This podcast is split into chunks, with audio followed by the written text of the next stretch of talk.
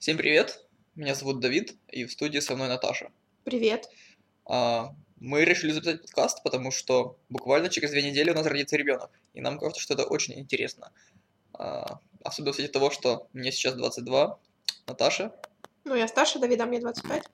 Вот, и нам кажется, что в современном продвинутом мире, где люди слушают подкасты, посещают тренинги и читают научно-популярные книги, это не так-то популярно заводить детей в таком раннем возрасте.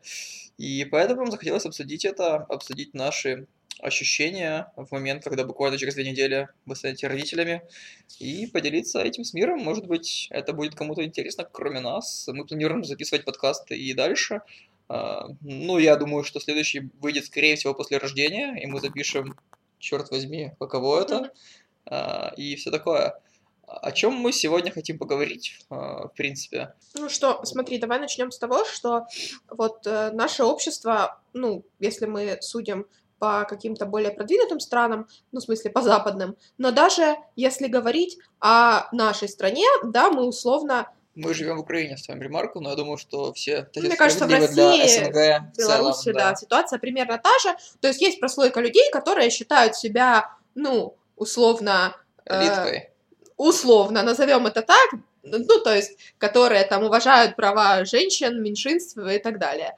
Вот. Но даже среди этой прослойки людей вызывает удивление то, что, ну вот, мы так рано. Вызывает даже, может быть, какое-то осуждение. Но даже когда осуждения нет, вот люди удивляются. И это на самом деле, ну, глупо и непоследовательно. Вот. Ну, то есть, с одной стороны, конечно, заводить рано детей более свойственно всяким консервативно настроенным кругам, но вообще-то уважение даже к консерватизму должно быть частью условно продвинутых людей, а почему-то так не всегда. Вот. Ну да, те люди, которые вроде как э, готовы мириться со всем, они так странно и не очень очевидно. Ну, хотя я вот даже не знаю, на самом деле, деле среди наших друзей и знакомых это было таким прям бумом, шоком, и нас не понимали. Ну, я сталкивалась. Вот, ну да, значит, это, наверное, так и есть. Ну да, довольно странно, что, по сути, не так давно, ну, я думаю, что еще лет каких-то 20-30 назад заводить детей в этом возрасте, это был, ну, вот возраст, когда пора, и ранними считались там 17-летние и все такое прочее, а сейчас кажется, что если тебе не 35 или не 40, а ты заводишь ребенка, ты какой-то дикарь. Но даже в отечественной гинекологии, в акушерстве был термин староро... а, «жилая первородящая», и это касалось тех, кто рожает позже 28. Ну, то есть мне 25, напомню. То есть по меркам акушеров-гинекологов 30-летней, 40-летней давности, вот самое время. Уже даже, может быть, чуточку позже, можно на пару лет раньше. Да, вот в этом плане я в идеальном возрасте нахожусь как отец, да, мне 22, и считается, наверное, что это идеальный возраст для того, чтобы завести ребенка. Не, ну там, наверное, считалось, что ты старше должен быть. Возможно, возможно, но на самом деле это довольно прикольно. То есть мне будет 40, я уже смогу с ним пить э, бухлишко совершенно официально, ему будет 18 лет, и это довольно забавно, не находишь? Возможно, он не будет пить, возможно, в том время уже будет не модно, не моден алкоголь. и Ну, ты не сможешь знаю. с ним выпить пиво. Последнее, сколько там существует ч- тысяч- человечество, 6 тысяч лет, и все это время алкоголь все еще в моде. Нет, ну слушай, миллениалы меньше уже пьют, чем э, вот Ну те, да, они, они, они напиваются, они рыгают постоянно, но типа они постоянно пьют, и культура выпивания, мне кажется, довольно сильна, особенно, особенно вот коктейли и бары с коктейлями, и вино тоже очень популярно, крафтовые всякие пиво. Нет, я думаю, что Ну алкоголь это важная часть Хорошо. современной культуры, и люди, которые говорят, что Пожалуй, они в рамках этой культуры все равно будут продолжать пить, это, это прикольно, пить алкоголь. Окей, хорошо. Ладно, мы немного удалились от темы, наверное, хотелось бы начать с того, а, что такое дети. Не хочешь? Я не, не совсем понимаю, что ты нового хочешь здесь рассказать взрослым людям, которые будут нас слушать. Ну, давай послушаю. Ну, просто я, бы тоже. хотел вот, да, рассказать свое видение. Просто до этого, до того, как Ната забеременела, и мы поняли, что у нас будет, ре- будет ребенок, ре- дети воспринимались для меня, ну, как бы я знал, что они существуют, знал, откуда они берутся, я знал, что, ну да, вот это дети, а, и все такое прочее, но потом это удивительное осознание и удивительное вообще дело, что вот по сути этого человека не существовало. Он взялся из ниоткуда, вот его не было. И вот он есть. Ну, то есть, я это понимаю, как это происходит генетически и все такое, но я до сих пор удивлен, и это до сих пор какой-то шок, и то, что, по сути, вот есть я, есть НАТО, а этот человек — это мы. Ну, То есть, это вот мы вдвоем. Ну, и в то же время, конечно, он будет не точный наш результаты наша копия, у него будут какие-то свои желания э, и ну, свой разум и все такое, но в то же время, мне кажется, это, это удивительно.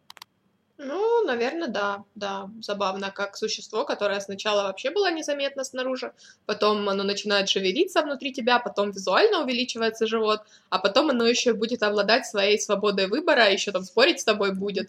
Ну и, в общем-то, не скажешь ему, ты там кусок моего живота, потому что он уже, в общем-то, не кусок твоего живота, он даже когда в животе уже, наверное, не, не всегда кусок твоего живота, потому что ты можешь хотеть спать, а он может хотеть там побуцать тебя ногами или поикать, и ты все, не уснешь, пока он там не нагуляется. Да, и в этом плане вот э, это я что такое дети понял только сейчас, что вот есть два человека, и ребенок это эти люди. Это очень удивительно было для меня. А, ну, не знаю, наверное, сейчас Натан расскажет э, о том, э, как ты начинаешь себя чувствовать и все такое. А, и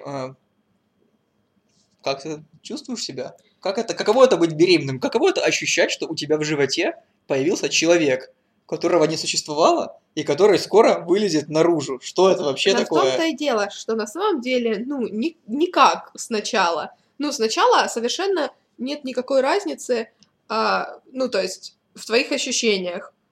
Ну, может быть, какие-то, ну, исключительно там, типа, сильнее устаешь, или там воздуха не хватает, или там кого-то подташнивает. Ну, меня там слово не, не подташнивало, это там отдельно мы, мы, наверное, расскажем. Ну, ладно, сейчас я остановлюсь быстро, что вот э, как бы считается, да, что во время беременности ты там вялая сонная муха, тебя постоянно тошнит, у тебя там, не знаю, текают ноги, еще ты там очень большого размера становишься. Но это на самом деле не про всех, вот у меня так не было.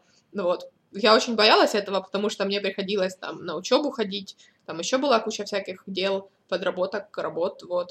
И, ну, я боялась, что мне будет тяжело физически. Ну, на самом деле нет.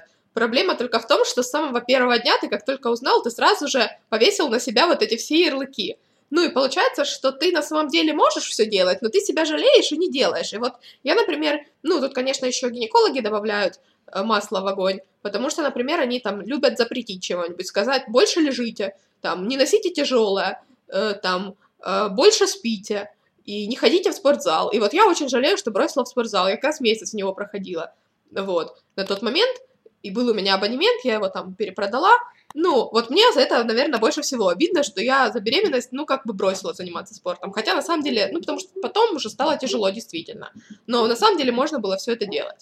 Да, я хочу вставить ремарку, почему НАТО так может активно спорить с гинекологами и отстаивать какой-то свой взгляд на то, как должна протекать беременность и что можно, а что нельзя. Наташа сама доктор, она с красным дипломом закончила мединститут, э, читает всякие европейские и американские гайдлайны о том, как вести беременность, и часто отечественные гинекологи даже понятия не имеют о том, куда шагнула наука и какие есть мировые рекомендации, а советуют э, устаревшие э, штуки, которые совершенно не актуальны и на самом деле могут даже вредить. Ну вот есть забавная история, например, я когда только пришла остановиться на учет, женскую консультацию, ну, кстати, э, я за беременность, ну, как бы, можно было вести, конечно, эту беременность где-то в какой-то мажорской клинике частной, но по сути разницы нет, по сути наоборот, то есть чем меньше тебя трогают, тем лучше, поэтому я стояла на учете в самой обычной женской консультации, там, вот, и ничего со мной там особого не происходило. Но забавно то, что вот я пришла туда становиться на учет, мне там нужна была справка какая-то, и, в общем, врач запретила нам секс. Совсем запретила. Было это самое-самое начало, вот только мы узнали. И вы думаете, она вспомнила и разрешила мне его? Ну, то есть нет. Вот, э, по мнению этого врача, вот все эти 8 месяцев секса у меня нет. И ее ну, ничего не беспокоит. Ну, хорошо, что как бы я-то сама умная. Но, наверное, другие девочкам может быть грустнее за это время. Вот. Да, это довольно забавная история, и, ну, типа, в принципе, э, не знаю, наверное, можно порекомендовать тем людям, которые забеременеют, больше обращать внимание на какие-то, где они могут прочитать какие-то современные европейские или западные руководства, то есть не какой-то говносайт, где мамочки пишут о том, что как надо делать, а вот э, реальные рекомендации, протоколы из серии ВОЗ, ну, вот если человек захочет, типа, быть в курсе последних тенденций в мировом акушерстве, типа, и гинекологии, чтобы, типа, не вестись на запреты и рассказы бредовые местных гинекологов. Ну, смотри, можно просто вбить в гугле на английском языке, ну да, то есть все нужно искать на английском языке, pregnancy guidelines, и и, например, USA. И, и тогда выбьет Google руководство по ведению беременности в Штатах или там, в И Великобритании. это будет то руководство, которым руководствуются Да-да. американские и британские врачи. Да, да, да, посмотреть, обратить внимание на год и, ну, собственно, и все. А второй еще вариант есть э, сайты, на которых делают обзоры научные, то есть основываясь на именно научных данных, на статьях, на, на научных исследованиях, то есть доказательная база. Вот есть там сайты, мы можем их прикрепить в описании, PubMed и как, как ран, это те сайты, которые делают хорошие обзоры, метаанализы. Ну вот, и, собственно, вбивать, например, конкретно а, ну, pregnancy и какое-то состояние специфическое, которое интересует. Например, секс pregnancy. Вот можно прекрасно вбить и прочитать, что кроме отдельных довольно редких случаев, секс во время беременности не противопоказан вообще, в принципе. То есть все время, от начала и до конца. Вот. Или, например, там вбить какой-нибудь показатель в анализах. Если вам пытаются рассказать, что у вас в анализах какой-то показатель, один показатель изменен, все остальное в норме, и, и у вас нет жалоб, то тоже стоит подумать, и, как бы, стоит ли пить тот препарат, который вам назначили. Отдельно стоит вбивать на этих сайтах препараты, потому что огромное количество препаратов, которых назначают беременных, на самом деле на Западе даже не знают, и пользы от них нет. Ну, то есть оно прохо- то, что, от чего его назначают, оно проходит само. Но когда ты принимаешь препарат, тебе кажется, что польза от препарата есть. Ну, польза есть в как бы фармкомпании и врачу, который получает иногда, ну, дивиденды, ну, условно. То есть, чем чаще, чем больше ты назначил этот препарат, тем больше ты молодец в глазах фармкомпании, там, которая тебе принесет, например, микроволновку, поставит в кабинет. Да, да, к сожалению, вот мы не знаем, как происходит это в других странах СНГ, но вот в Украине это довольно популярно, что медпредставители договариваются с врачами, чтобы те дого- назначали те или иные лекарства, а за это могут купить им принтер в отделение или микроволновку. То есть, знаешь, что врач получит кучу-кучу денег. Это вот на медицина настолько ущербна и в таком плохом состоянии, что вот такие вот вещи происходят. Конечно, это не исключает того, что некоторым врачам еще и платят за то, чтобы они назначали те или иные препараты, но вот часто происходит именно так. Поэтому, ну, типа, это, наверное, общая рекомендация. Возможно, эта рекомендация справедлива для, в принципе, болезней каких-то. Ну, то есть, Ну, наверное, не да. лишнее будет загуглить американские гайдлайны по ведению той или иной болезни и посмотреть, э, что люди делают, что назначают и что назначают у нас. Ну, не факт, что это всегда будет э, справедливо, но, к сожалению, наша медицина такова, что не всегда хорошо слепо верить врачу и делать то, что он говорит. Увы. Хотелось бы, чтобы это было так, но это не так. Ну, примерно, да. Да. Так, про что еще поговорим? А, Давай теперь про какие-то наши психологические изменения, и там уже, наверное, ближе к середине, к концу. Психологические изменения, Ну, там, как ты Ну, думать начинаешь? как, ну, вот то, что я заметил со стороны, а, у Наты очень быстро и очень резко меняется настроение в разные стороны. Я не знаю, с чем это связано, может, это с беременностью, или это не связано с беременностью, а скорее связано с просто какими-то переживаниями. Но это просто очень сильно, и это очень сильно отличается от того, какой она была до этого. Ну, как мне кажется, со стороны, ну, я не знаю, чем это вызвано. Это могут быть как, наверное, какие-то физиологические штуки, или просто осознание этого факта заставляет тебя по-другому ко всему относиться. Ну, мне кажется, что это то же самое, что и бросить заниматься спортом и позволить себе есть больше, чем ты позволял себе до беременности. Ну, мне кажется, что ты просто из-за этих существующих мифов о том, что всех беременные ненормальные, стал, ну, то есть я больше себе позволять. Ну, на самом деле, я думаю, что дело в этом. Поэтому, э, если вы чувствуете, что у вас перепад... Ну, то есть нет, в каких-то моментах это действительно может быть связано там с объективными причинами, действительно меняется гормональный фон, действительно ты гораздо больше переживаешь. Но э, зачастую сюда накладывается просто нежелание. Ну вот по моим ощущениям это действительно так, что в каких-то ситуациях, где я себя бы сдержала, я себе даю послабление. Ну то же самое, точно так же, как раньше я ходила пешком на шестой этаж, теперь я езжу на лифте, потому что, ну, я же беременная, мне тяжело, так и тут. Вместо того, чтобы сдержаться лишний раз, ты там лишний раз позволяешь себе где-то повысить голос, где-то поплакать, там, где можно, в общем-то, пережить это и так, вот. То есть это все, все туда же, к тому, что не давайте себе послаблений, вы нормальный человек человек. Ну да, то есть довольно, мне кажется, сложно от- отличить э, какие-то культурные и социальные причины от физиологических. Ну, хотя, я думаю, физиологические тоже, наверное, присутствуют. Ну, то есть там какие-то нейромедиаторы по-другому работают, и все Ну, такое. там прогестерон, но на самом деле прогестерон как раз обладает, обладает противотревожным действием. Ну, это гормон, который сохраняет беременность. Ну, нет, там намешано всего. Там же еще плод начинает, у него своя эндокринная система, он начинает гормонов добавлять. Все это делает неритмично, оно не совпадает с твоим собственным ритмом, получается каша. Но мне кажется, что, ну, точно так же, как люди там научились контролировать себя и, например, не насиловать женщин в переулке, ну, мне кажется, любую физиологическую причину при определенном культурном контексте можно, ну, хотя бы уменьшить проявление ее, ну, если мы говорим о поведенческих вещах. Вот. Поэтому вот эти вот рассказы о том, что все беременные ненормальные, вы их, пожалуйста, пресекайте. Ну, не то, что пресекайте, ну, то есть, э, вот, если говорить об отношении к этим вещам, то это, наверное, как из серии, что да, все женщины мыслят нелогично. Вот то же самое, что все беременные что там, психованные. Это вредный стереотип, и с ним надо бороться, его не распространять. Да, к сожалению, потому что он влияет в большей степени на беременных, и те на самом деле становятся психованными. Это самосбывающееся пророчество. Ну вот, Ты говоришь, что все беременные психованные, беременные такие, ах, я буду психованная. Ну хорошо, сейчас-ка я побуду психованной. И начинается вот этот вот водоворот, из которого невозможно выйти. Но с другой стороны, возможно, в каких-то ситуациях ты действительно очень переживаешь, и действительно эта специфическая причина для тебя важна, и она действительно выбила тебя из колеи по-настоящему, и выбила бы, даже если бы ты не была беременная, но на тебя сразу вешают клеймо. Ага, вот ты психованная беременная. И это тоже супер неприятно. Ты как будто вот за всех отдуваешься. Ну да, такое есть. Короче говоря, это довольно забавно. Давай поговорим еще про то, как мы вот готовимся к рождению ребенка, ну, в материальном плане, что мы там купили, как мы это все купили, и в, в плане образования, вот что мы как бы читаем и вообще. Да, ну можно начать с материального Да-да. плана. Строго говоря, пока мы не потратили очень много денег. Ну, мы не сколько мы, очень сколько мы потратили на данный момент? Ну, суммарно, я думаю, 10 тысяч мы потратили. 10 тысяч суммарно на все-все. Есть, Это, ребята, это 300 долларов, по сути. Около того. Ну, это можно, мо- может быть, даже меньше. Может да. быть, даже меньше, да. Получается так, что довольно много этих вещей нам отдали всякие родственники, знакомые. Оказывается, что у многих людей вокруг есть дети.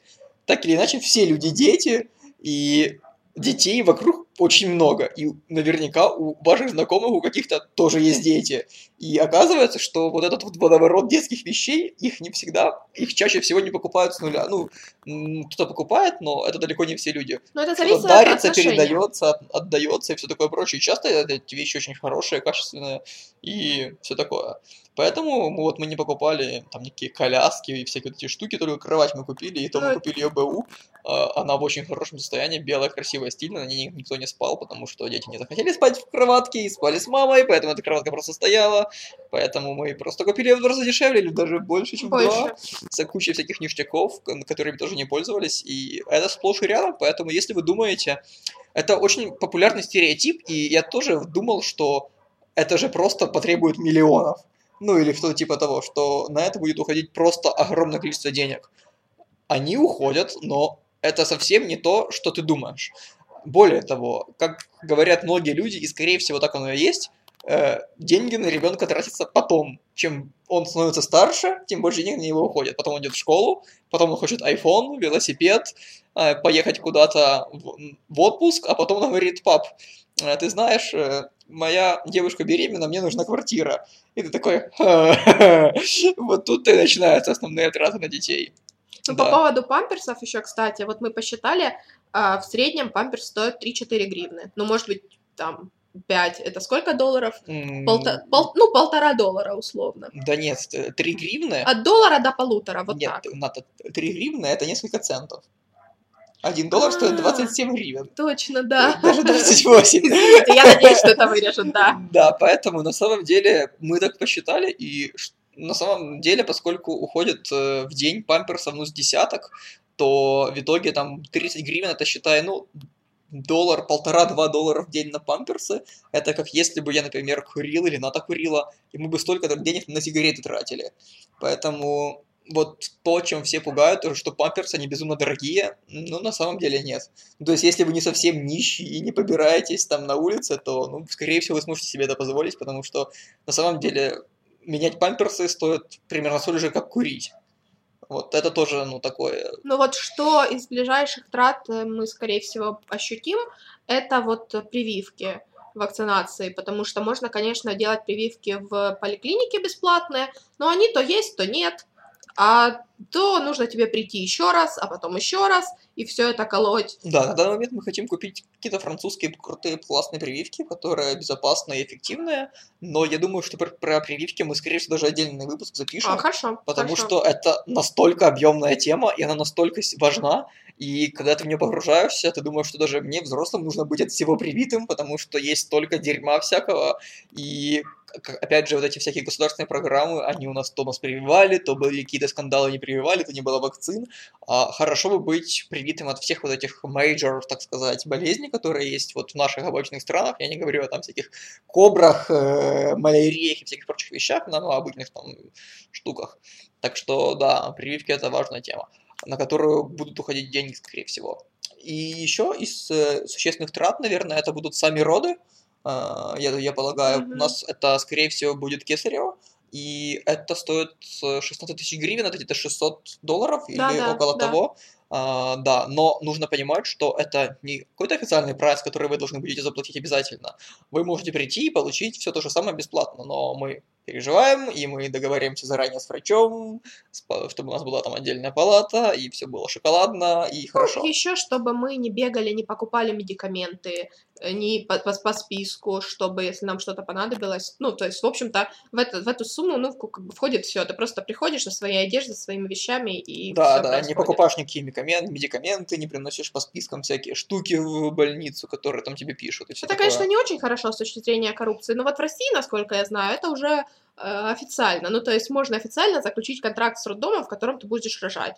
Вот. Э, у нас это как-то происходит более по-серому, но, к счастью, с этим особо не борется, потому что если бы с этим начали бороться, ну, это было бы неприятно. Ну, то есть я бы намного больше переживала за свои роды, если бы мне нужно было ехать непонятно к каким дежурным врачам, я не могла бы заранее обсудить с врачом, что и как будет, пообщаться с ней. Ну вот мне моя врач очень нравится, но если бы она мне не понравилась, я могла бы выбрать другую, а так я буду вынуждена работать, ну, контактировать с той, которая как бы попалась мне, потому что она дежурит. Ну, в общем, это тот момент, где нужно как-то подстроиться под... Ну, то есть в этом моменте, мне кажется, коррупцию побороть невозможно, ее можно узаконить и вывести из серого поля в белое, потому что это прям супер важно, с кем ну, да, да, да, скорее всего, это такой вопрос, просто мне еще кажется, что вот в этом моменте, типа, роды и все такое, еще важна не только там класс и квалификация специалиста, а еще то, как ты к нему относишься. Да, да, да, ему. я об этом говорила, И в этом да. очень большой пласт, потому что если ты будешь не верить доктору, волноваться, и это очень может много, наверное, осложнений каких-то сделать и все такое. Ну, то есть это, к сожалению, не та штука, где нужно волноваться, и реально лучше не волноваться, и это будет безопаснее и здоровее. Ну да, если говорить про естественные роды, то есть даже забавная штука, что женщины с высшим образованием, им рожать обычно сложнее, а женщинам с высшим медицинским образованием так вообще капец, потому что, ну вот в родах должна голова отключиться, ну то есть оно на кора не должна работать, должна работать подкорка. Именно поэтому вот партнерские роды так популярны, и если бы у нас были естественные роды, мы бы, наверное, ну как бы вместе это делали, потому что вы с партнером заранее все обсудили, и вот он, как бы, он твой, твой мозг, он твой коммуникатор с внешним миром, вот он знает, что тебе нужно, что ты хочешь, там, не знаю, вы заранее договорились, или он там по тебе научился уже определять, хочешь ли ты пить, жарко ли тебе, или еще что-то. И он коммуницирует с медицинским персоналом, а ты вот ни о чем не думаешь. Вот. А женщины, которые более образованы, конечно, ну, им сложнее отключать свою кору и пускать все на, само, на самотек, поэтому вот роды у них часто протекают сложнее. Ну, это не статистика, это такое наблюдение, но которое, мне кажется, вполне рациональным и имеющим право на существование. Вот. Давай еще расскажем про то, как мы начали читать книги потихоньку, и про то, что очень забавно, по каждому вопросу серьезному есть два лагеря противоположных, вот.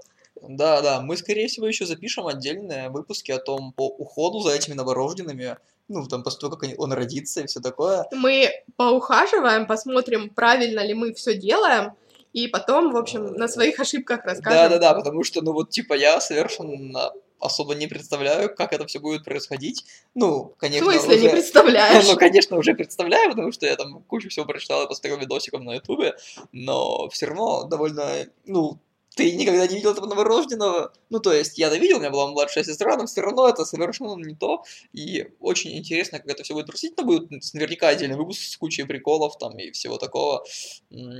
Вот, но пока оказывается, что не существует ни одного правильного способа, как укладывать ребенка спать, как его купать, как его кормить. Правильного способа просто не существует. Есть миллион способов, которые прямо противоречат один другому. Одни говорят, делайте это методом а, не знаю, нагревайте и кипятите воду, другие говорят, ни в коем случае не кипятите воду, пускай он обдается бактериями и формирует иммунитет.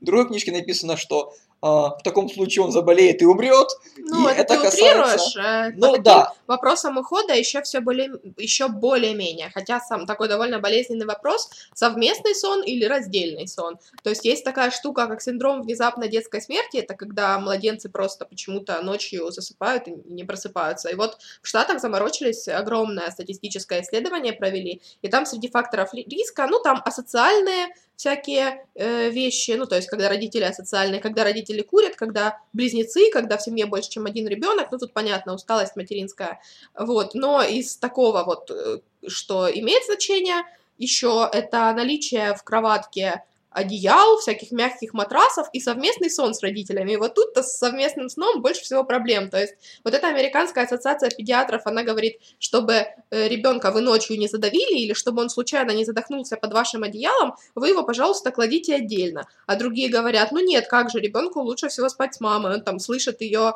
сердцебиение, запах, лучше успокаивается, крепче спит, ему тепло, он не переохладится. Ну и тоже, в общем-то, логично и вам легче маме кормить его ночью, не вставать, вы лучше высыпаетесь, лучше там потом с ним днем общаетесь. И вот непонятно. Ну и тут совсем ничего не понятно, потому что на самом деле, ну, очень многие ведь спят с родителями, и, ну, большинство же, конечно, не умирает от этого.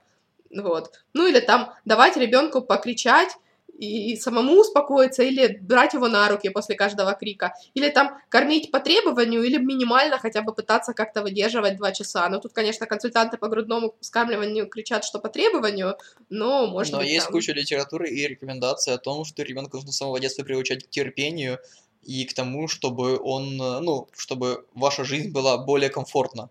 Потому что, ну, типа, ну, что не ребенок не посвящать себя, да, целиком ребенку. И, наверное, это ну, тоже важная тема. Ну да, потому что иначе ты выгораешь, и просто ты потом ничего не можешь делать. Да, и вот э, кажется, что в нашей культуре, особенно в последнее время, ну, я, честно говоря, не знаю, было ли так до этого, и, возможно, я даже на самом деле и не прав, и сейчас не так, но у, у существует какая-то ребенкоцентричность или что-то типа того, что если родился ребенок, то весь мир должен вращаться вокруг него, что это единственный пуп Земли и все такое прочее. Так вот, существует огромное количество литературы западной, одна из книг я сейчас такую читаю, э, короче, которая говорит о том, что не стоит все свое внимание и всю свою жизнь уделять исключительно ребенку, что это не очень хорошая штука, когда вы полностью отказываете себе во всем ради того, чтобы чем-то ему угодить, что-то для него сделать и все такое. Это касается не только каких-то бытовых штук, это касается и какой-то там самореализации и всего такого прочего. Ну, то есть, э, наверное, ну, как мне кажется, не стоит складывать всю свою жизнь на то, чтобы вырастить ребенка, потому что ребенок, по сути, ведь гость в вашем доме, но вот ему будет 20 лет, и он уйдет, он будет раньше? жить отдельно, может даже, может раньше, может чуть позже, но это случится, это не что-то, что будет с вами э, рядом всегда и все такое прочее, и, возможно, стоит э, делать так, чтобы он был максимально самостоятельный, чтобы потом, когда он свалит, грубо говоря, его жизнь была максимально комфортной, чтобы он мог позаботиться о себе и все такое. Ну, знаешь еще в чем проблема, мне кажется? В том, что на самом деле, вот, мы многие, и я перестала так делать, наверное, только с беременностью. Ну, например, когда ты приходишь в кафе, и за соседним столиком кричит ребенок, мама не может его успокоить. Ну, но ты раздражаешься ты думаешь, блин, ну чего она пришла, ну сидела бы дома со своим ребенком. А на самом деле вот поэтому ты и вынужден центрировать свою жизнь на ребенке, потому что со всем остальным, ну давайте посмотрим там на пандусы, да, ну можно ли зайти, например, с коляской просто куда-то, не знаю, дальше, чем на квартал от твоего дома, проехать в общественном транспорте. Ну, как ее можно вообще туда затащить? Слинг, да, хорошо, но зимой, например, когда куча одежек, ну, или просто тебе тяжело его уже нести. Но это справедливо в большей степени для нашей отсталой страны. Возможно, на Западе нет такой проблемы. Ну, на Западе тоже Ну, довольно... она у нас есть. Если вы слушаете только по-русски, наверное, она и у вас есть. Ну вот.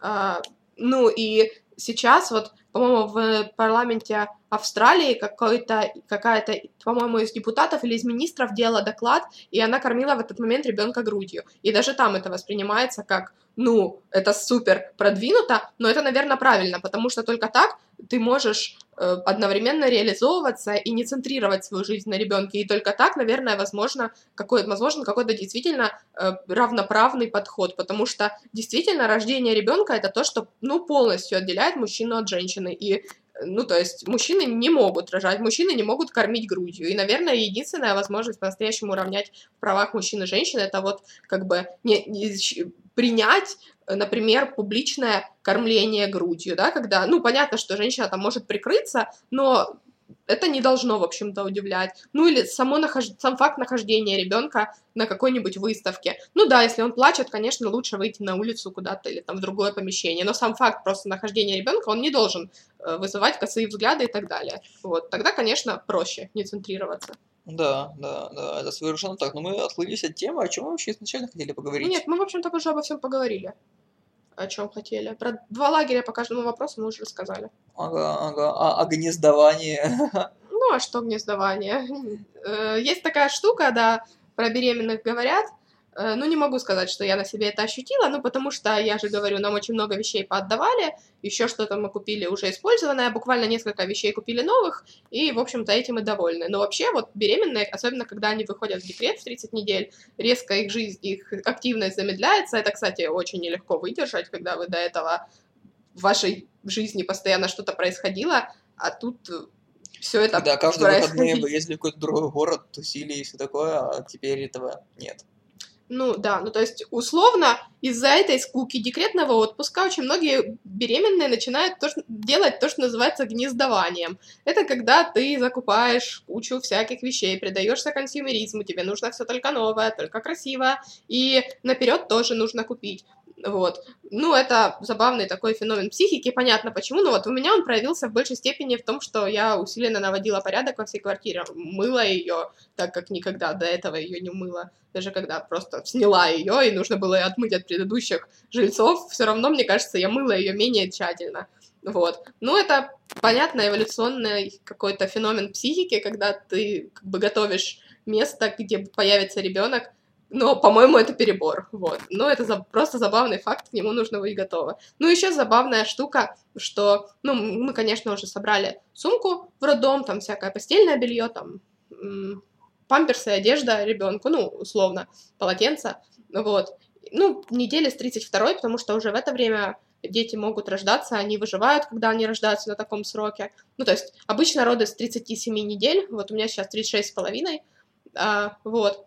Э, ну, чаще всего роды происходят 39-40 недель, в 37 это все-таки они вовремя происходят, но они все-таки немного ранними считаются. Ну, вот суть в том, что эти сумки собраны уже месяц, и ты их по 10 раз пересобираешь, потому что тебе тревожно, тебе кажется, что, ну, что-то не так сложено, и мне кажется, все равно, если я вдруг внезапно начну рожать раньше, чем запланированная нашего Кецарева, я все равно их буду пересобирать, потому что что-то мне будет казаться, что не так. Ну, это тоже, наверное, психика меняется, вот под действием. Да, хотел сказать небольшую ремарку. Вот ты говоришь 37, это 6 недель, но мне кажется, что многие из наших слушателей могут вообще не понимать, что это такое, потому что в массовой культуре и принято считать беременность месяцами, что вот 9 месяцев и все.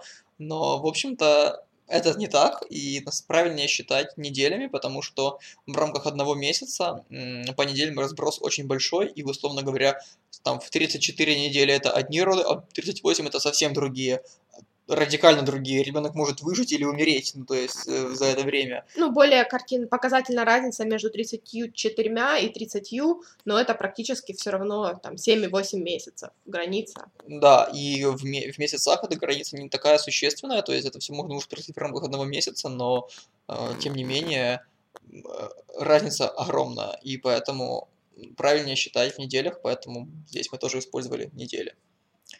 Что еще мы сегодня расскажем? Наверное, все, мы уже наговорили на 35 минут. А, в целом, может быть, этот первый выпуск получился слегка сумбурным. Мы даже не знаем, кто его прослушает. Мы наверняка скинем его нашим друзьям и все такое. Но если вдруг вы слушаете этот подкаст, и вы не знаете, кто мы, и никогда нас не видели, то, наверное, можно считать это большой нашей победой. А, привет вам, живите и процветайте. Хотела я сказать, не бойтесь заводить, заводить детей, но я не знаю, возможно, этого стоит бояться. У меня детей пока нет. Но появится через две недели, и мы посмотрим, как это, и обязательно вам расскажем. Ну а на этом все. Да-да, все. Пока.